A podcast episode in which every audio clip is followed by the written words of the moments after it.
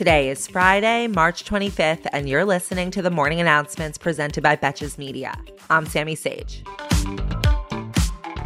The week is over, and so are the Senate confirmation hearings for Supreme Court nominee Ketanji Brown Jackson. Yesterday's hearings involved not Jackson herself, but testimony from outside witnesses and the American Bar Association. Representatives from the Bar Association spoke to a peer review committee who evaluated Jackson by conducting interviews with over 200 attorneys and judges who had worked firsthand with her, and they spoke to how extraordinary she is. Their words, not mine. They also noted that no one had expressed concerns over Jackson's sentencing history when it came to child pornography defendants, which Republicans had continuously referred to as problematic all week. The confirmation vote is expected to be held on April 4th. Hopefully, we'll only have to endure about one or two more tiny tantrums from Lindsey Graham before then. President Biden is on his Euro trip. Sorry, Jen Psaki. And yesterday, amidst his meetings, he voiced support for expelling Russia from the G20, while promising that the United States will take in 100,000 Ukrainian refugees and commit $1 billion in humanitarian assistance. Biden also commented that NATO would respond if Russia used chemical, biological, or nuclear weapons inside Ukraine, and that the nature of the response would depend on the nature of the use. And regarding potential involvement from China in the conflict, Biden also made clear in his phone call with Chinese President Xi Jinping last week that he would be putting himself in significant jeopardy if Beijing supported Russia. Meanwhile, Ukraine is accusing Russia of forcibly taking over 400,000 Ukrainians to Russia, where some may be used as hostages. Interestingly, the Russians have given a similar figure for those who have been relocated, but they said that those are people who wanted to go to Russia. Also, yesterday, Ukraine and Russia exchanged a total of 50 military and civilian prisoners, which is the largest prisoner swap supported yet. While we're doing international relations, our next headline is that North Korea has chosen this week, of all of the weeks, to test their first intercontinental ballistic missile since 2017. The news of the test broke just as Biden was meeting in Brussels with European leaders.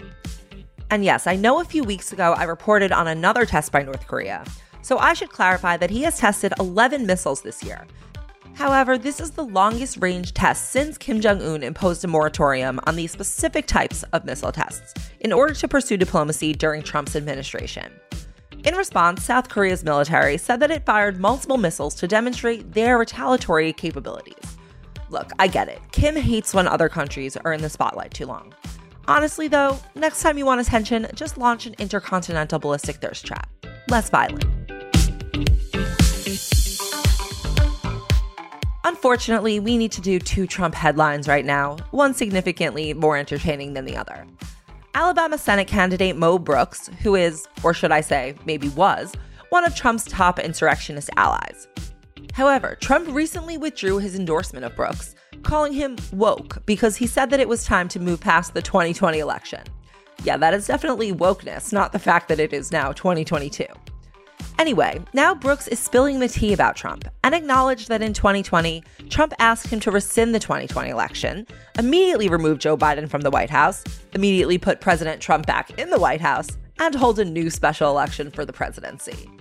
None of which is really that much of a secret, but interesting to hear him say it. If you thought moving on from 2020 was ever going to happen, Trump actually filed a brand new lawsuit yesterday against Hillary Clinton and several other Democrats for their attempt to rig the 2016 presidential election by tying his campaign to Russia. The lawsuit asks for more than $24 million in costs and damages. In other news, Bill Clinton is now suing the ghost of Bob Dole over the 1996 election. While we are continuously visiting elections past, Supreme Court Justice Clarence Thomas's wife, Virginia Thomas, is back in the headlines for questionable conduct around the 2020 election. The Washington Post and CBS News have obtained new texts, or really, they must be old texts, wherein Ginny repeatedly pressed Trump's chief of staff, Mark Meadows, to overturn the election. In the 29 text messages obtained, she calls Biden's victory the greatest heist in our history which honestly sounds like a great Hamilton song, and said that Trump should not concede. You know, this seems like it would really be the perfect time for Clarence Thomas to retire. For health reasons, of course. And for our last story of the week, I am sorry, but it's a shitty one. The Arizona state legislature passed two bills yesterday to prohibit gender reassignment surgery for minors and ban transgender athletes from playing on girls' sports teams. Republican Governor Doug Ducey has not said whether he will sign either bill.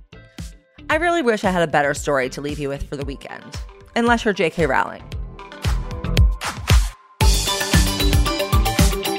Thank you for listening to the morning announcements. If you are enjoying this show, you can now rate it five stars on Spotify or leave me a review if you are listening on Apple Podcasts. Any review you leave means so much to me and to the growth of the show. And if there's an episode that you particularly enjoy and it really makes you laugh, feel free to share it on your Instagram story, tag at Sammy, tag at Betches Sup, and I will do my best to share them.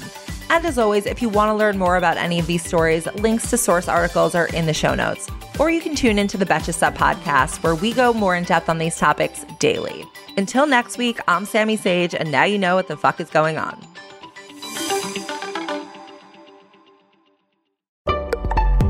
Betches.